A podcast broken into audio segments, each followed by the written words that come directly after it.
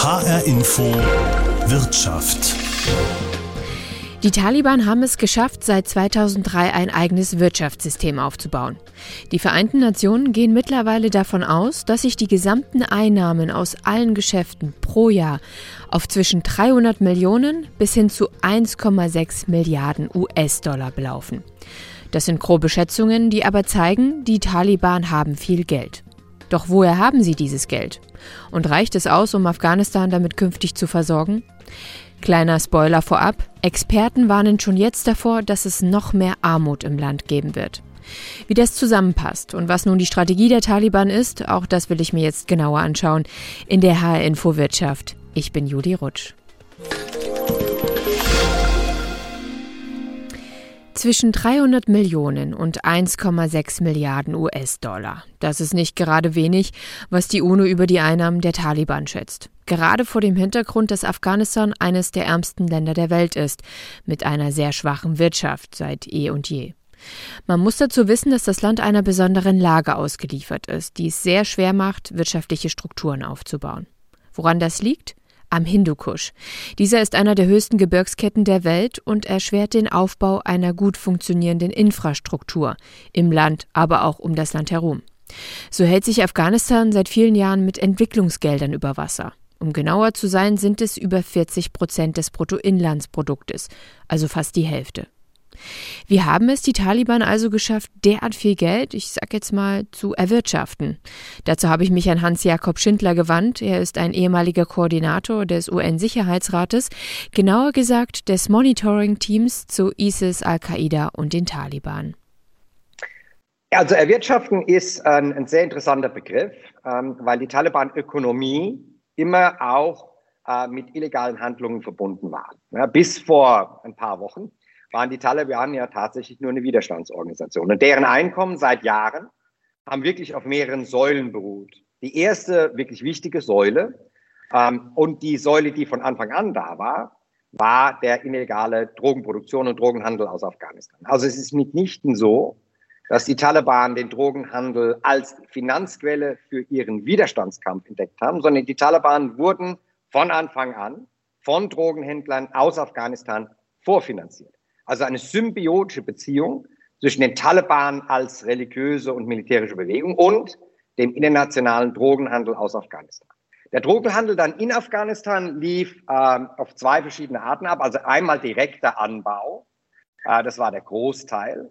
Äh, das heißt, die Taliban haben selbst Drogen angebaut mittels Bauern in Afghanistan. Das war auch ein wichtiger Rekrutierungsmechanismus für die Taliban, denn die Poppypflanzen, also aus denen Heroin hergestellt wird, die in Afghanistan angepflanzt werden, sind nicht in der Lage, Samen für die nächste Aussaat zu produzieren. Die müssen immer von außen geliefert werden. Das heißt, jedes Jahr haben die Taliban den Bauern, insbesondere auch im Süden von Afghanistan, Samen zur Verfügung gestellt und einen Geldkredit, damit die Familie bis, zum, bis zur Ernte auch leben konnte. Und dieser Geldkredit war immer so kalkuliert, dass er wesentlich über dem Maximum zu erwartenden Ausbeute bei der Ernte lag. Das heißt, die Bauern waren am Ende der Erntesaison in, in einer Geldschuld zu den Taliban und damit verpflichtet, während der Fighting Season, die eben nach der Erntesaison begann, für die Taliban zu kämpfen. Das war auch der Grund, warum die Taliban ohne Probleme jedes Jahr, trotz extrem hoher Verluste in allen Jahren, immer wieder eine rechtsstaatliche, äh, mehrere äh, 10.000 Mann starke Kampftruppe ins Feld bringen können. Es hing also hing nicht dran, dass so viele an die Taliban-Ideologie inhärent geglaubt haben oder lebensmüde waren. Also das war wirklich ein sehr gefährlicher Job für die Taliban zu kämpfen über mehrere Jahre. Aber diese finanzielle Abhängigkeit der Bauern ähm, ermöglichte eben, diese Kämpfer jedes Jahr ins Feld zu stellen.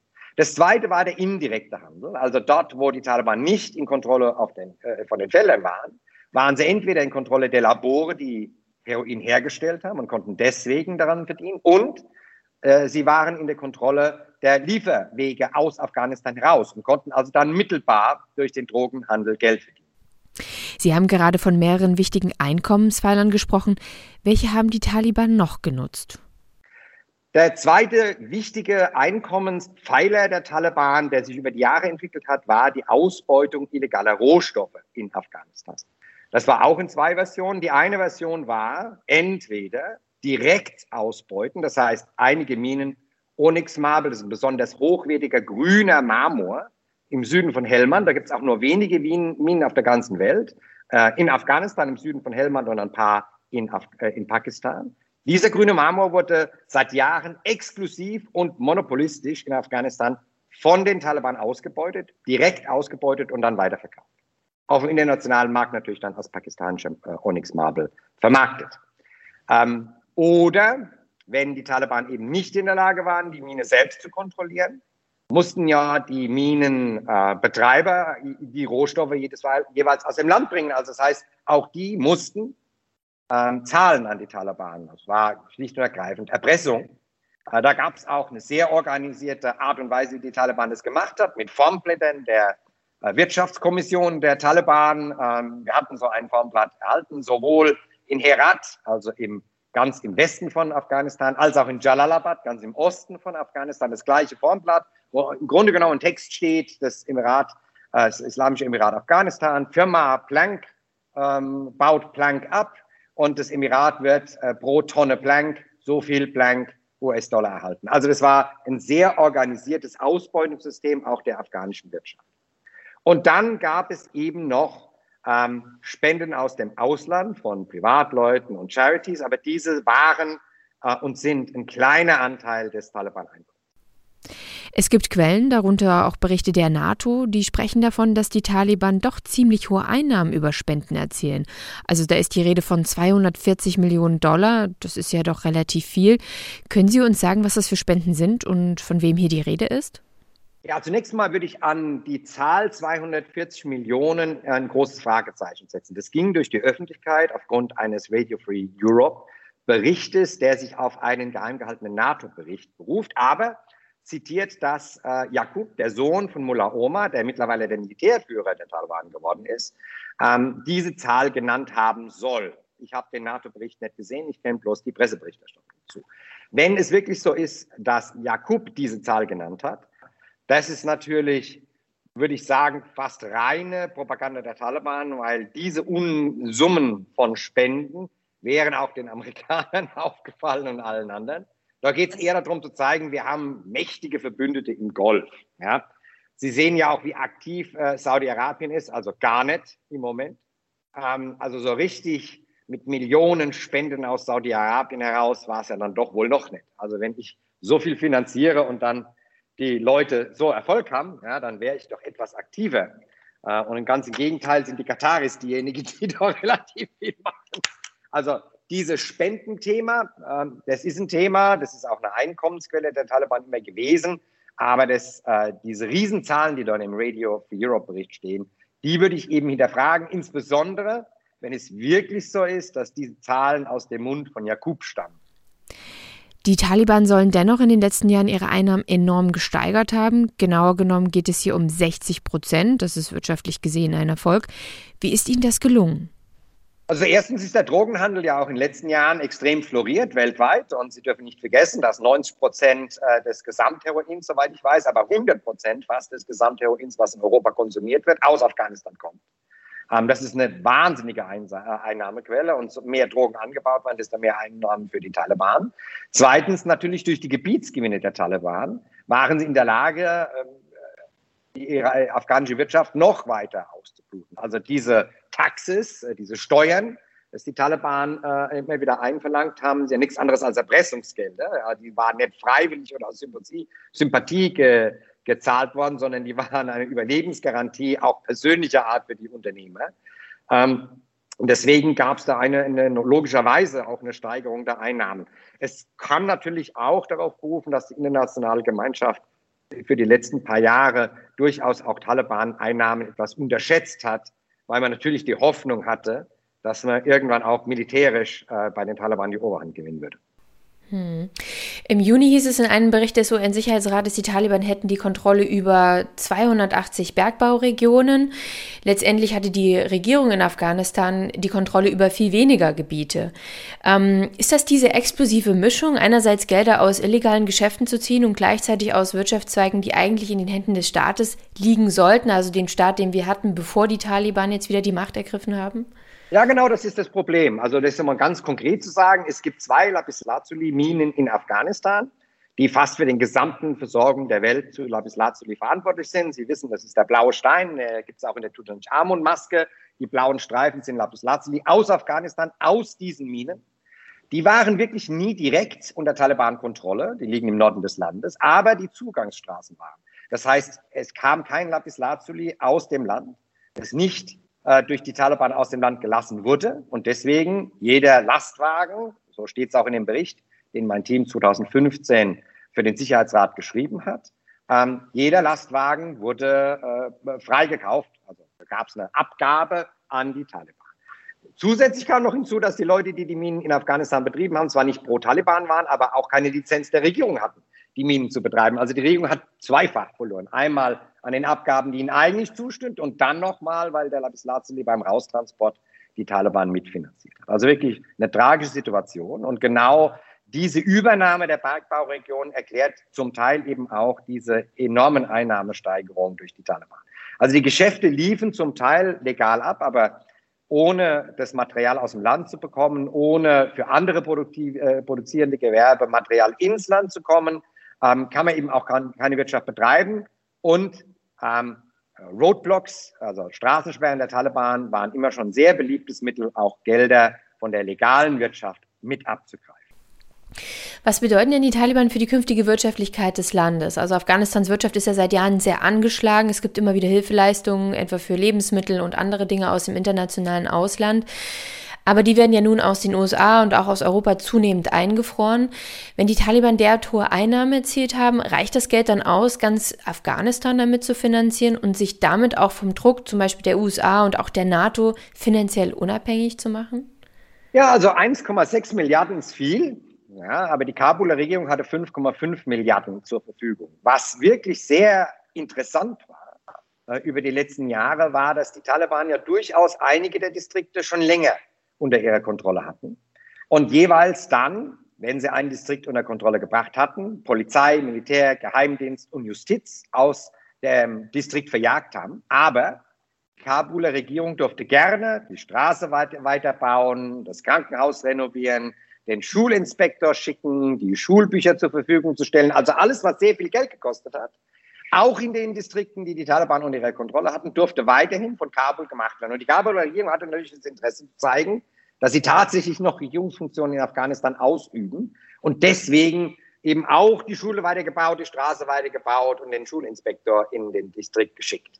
Jetzt sind die Taliban für alles verantwortlich und da sind 1,6 Milliarden bei weitem nicht genug.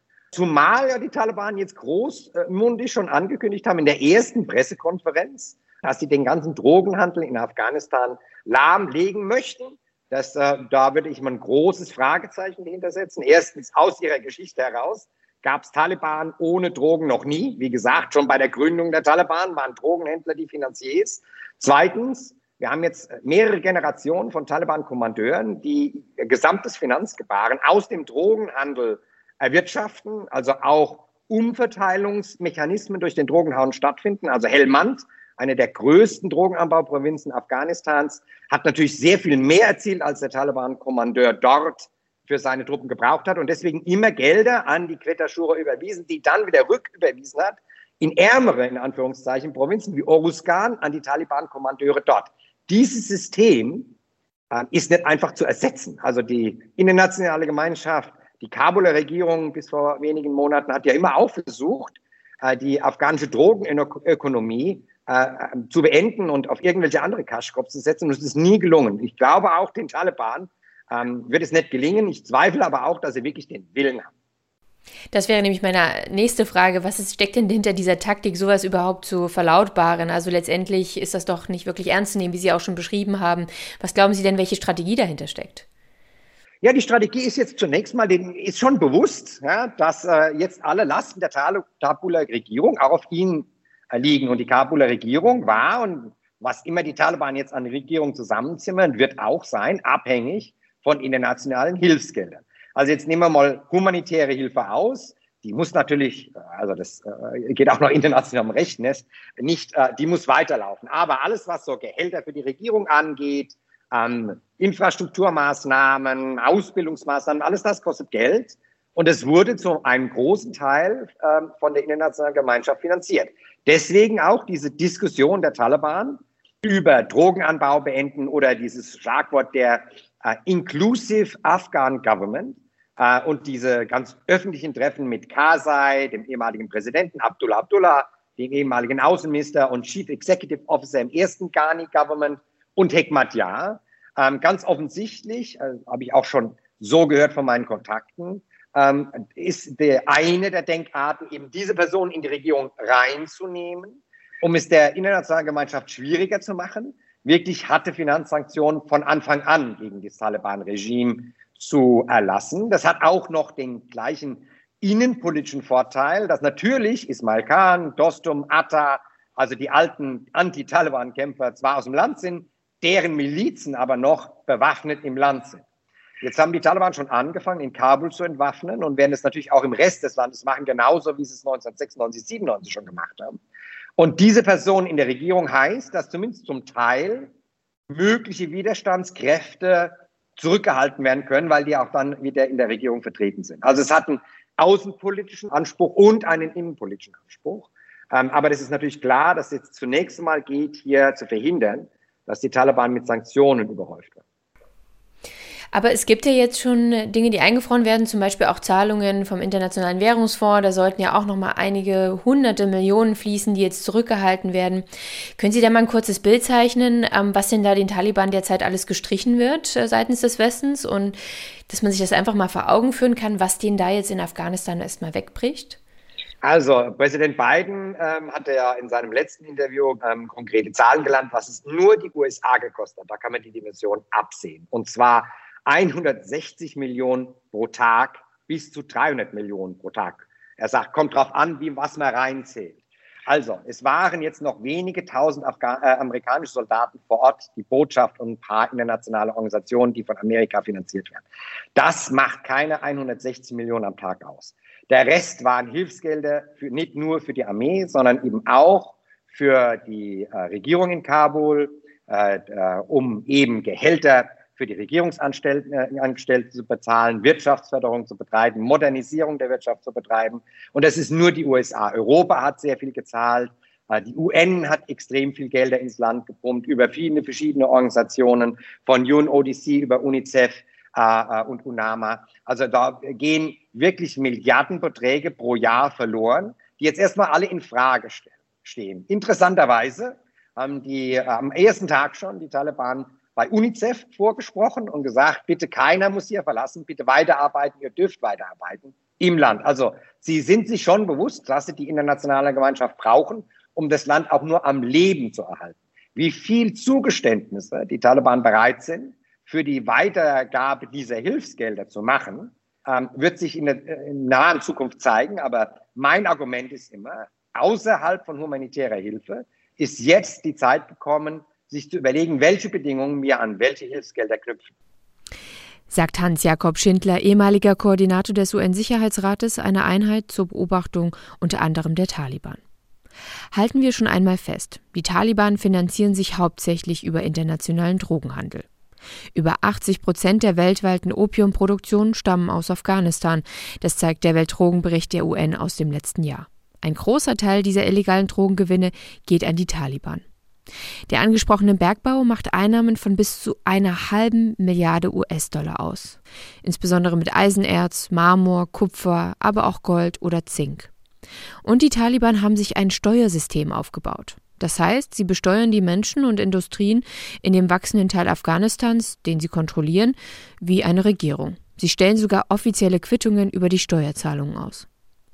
Die vielen Einnahmen der Taliban werden aber dennoch nicht ausreichen, um Afghanistan künftig zu versorgen.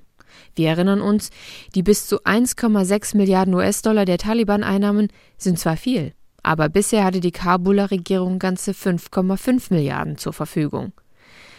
Eben durch hohe Summen Entwicklungshilfe. Fast die Hälfte des Geldes, die Afghanistan bisher zur Verfügung stand, wurde aus dem Ausland beigesteuert. Die wird den Taliban aber derzeit zunehmend gestrichen. Die USA, Europa, der Internationale Währungsfonds, sie alle frieren derzeit hohe Summen ein. Ich habe mich an Andreas Dittmann von der Universität Gießen gewandt. Er ist geografischer Entwicklungsforscher und hat den National Atlas of Afghanistan gegründet. Mit ihm habe ich über die Frage gesprochen, was ist denn jetzt die Strategie der Taliban? Also wenn sie einerseits nicht genug Geld zur Verfügung hat, wie wollen sie künftig Afghanistan versorgen, wenn auch der Westen den Geldhahn immer weiter zudreht? Ja, das ist eine gute Frage, Frau Rotsch, weil die neue Politik äh, uns ja ganz andere Taliban zeigt als die vor 20 Jahren. Also wenn, wenn man heute das Statement äh, gibt, die Taliban heute sind nicht mehr vergleichbar mit denen von 20 Jahren, dann wird gleich geschrien, doch sind sie, sind genauso brutal, genauso kompromisslos und ähnliches. Das ist damit ja nicht gemeint. Also nicht ein ideologischer oder religiöse Neuorientierung, sondern eine vollkommene Modernisierung der Ansätze in zwei wichtigen Punkten. Erstens, äh, beim Investieren in bestimmte Bereiche. Dazu gehört also dann schon der Bergbau, dazu gehört die Verkehrsinfrastruktur, aber vor allen Dingen äh, das Bauwesen. Und das andere ist, sind die, ist die Normalisierung äh, zu den Nachbarstaaten und der Aufbau neuer internationaler Beziehungen. Äh, die bisherigen, die alten, also die vor 20 Jahren Taliban, waren sich genug innerhalb ihres Kalifats, wollten da in Ruhe gelassen werden, haben die islamische Rechtsprechung umgesetzt und das war sozusagen, man war sich selbst für sich selbst genug. Aber die neuen sind viel jünger, sind viel moderner und sind jetzt auch schon sehr viel internationaler ausgerichtet. Das ist also ein ganz wichtiger Unterschied. Ideologisch, religiös-ideologisch wird sich äh, wenig ändern, aber äh, es ist ein, ein moderneres Taliban-Regime, das wir heute, dem wir heute begegnen. Das heißt, Sie haben sich der Zeit angepasst, kann man sagen. Was glauben Sie denn, wird denn so diese Strategie sein? Also welche neuen Einnahmequellen werden Sie denn eruieren wollen? Sie haben von internationalen, neuen internationalen Beziehungen gesprochen. Haben Sie da schon gewisse Ideen, in, in welche Richtung das gehen könnte? Also auch mit Blick nach China? Also der, der Handel mit seltenen Erden wird sicherlich einen wichtigen äh, Schwerpunkt darstellen aber auch die, die, die Versuchung, äh, weiterhin stark bei um die 70 Prozent der Weltrohopiumproduktion, also wenn wir nur mal über diese eine Droge reden, das weiterhin äh, beizubehalten, das ist natürlich auch ein ganz wichtiger Punkt, bei dem dann die Nachbarländer wieder die unmittelbaren äh, Transitländer Richtung Europa, also Richtung Absatzmärkte ins Spiel kommen, eine wichtige Frage äh, darstellen. Ähm, Spenden werden weiterlaufen, also die drei eingangs gezeigten, aufgezählten Haupteinnahmequellen. Also, dass man mit Drogen Geld verdienen darf, ist ja eigentlich auch keine, keine in einem Kalifat offiziell erlaubte Einnahmequelle. Dennoch werden die lokalen Warlords der Versuchung, damit so viel Geld zu machen wie bisher, nicht äh, widerstehen können. Das wird noch, noch weiterlaufen und auch in größerem Maße zunehmen. Was glauben Sie denn, wie der Westen jetzt reagieren sollte? Also blicken wir da mal konkret auf Deutschland, auf die Bundesregierung. Wie sollte die jetzt agieren? Im Hinblick auf einerseits die Taliban und das bevorstehende Regime und andererseits die Menschen, die dort leben, noch in Afghanistan, die nicht evakuiert werden können. Was glauben Sie denn, wie die Bundesregierung sich jetzt positionieren sollte und was die Strategie sein sollte? Also ein wichtiger Punkt ist, dass man nicht äh, komplett Afghanistan abschreibt, sondern dass man in den Bereichen, die es erlauben. Das können staatliche, das können auch halbstaatliche äh, Tätigkeitsfelder sind, äh, weiterhin einen Kontakt sucht, der so geschickt angelegt ist, dass es äh, nicht als eine Kollaboration mit dem neuen Regime ausgelegt werden kann, sondern als eine Kooperation zum Aufbau künftiger Beziehungen. Dass man nicht Afghanistan einfach aus, von der Agenda komplett weglässt und sagt, okay, Krieg verloren, wir sind raus, jetzt haben wir damit nichts mehr zu tun, sondern man muss ja auch mit einem neuen Regime, wie immer das an die Macht gekommen ist, wie immer es sich konstituiert hat, wie immer es lege, äh, ja, legalisiert ist, irgendwie zurechtkommen im Sinne der zivilen Bevölkerung des Landes.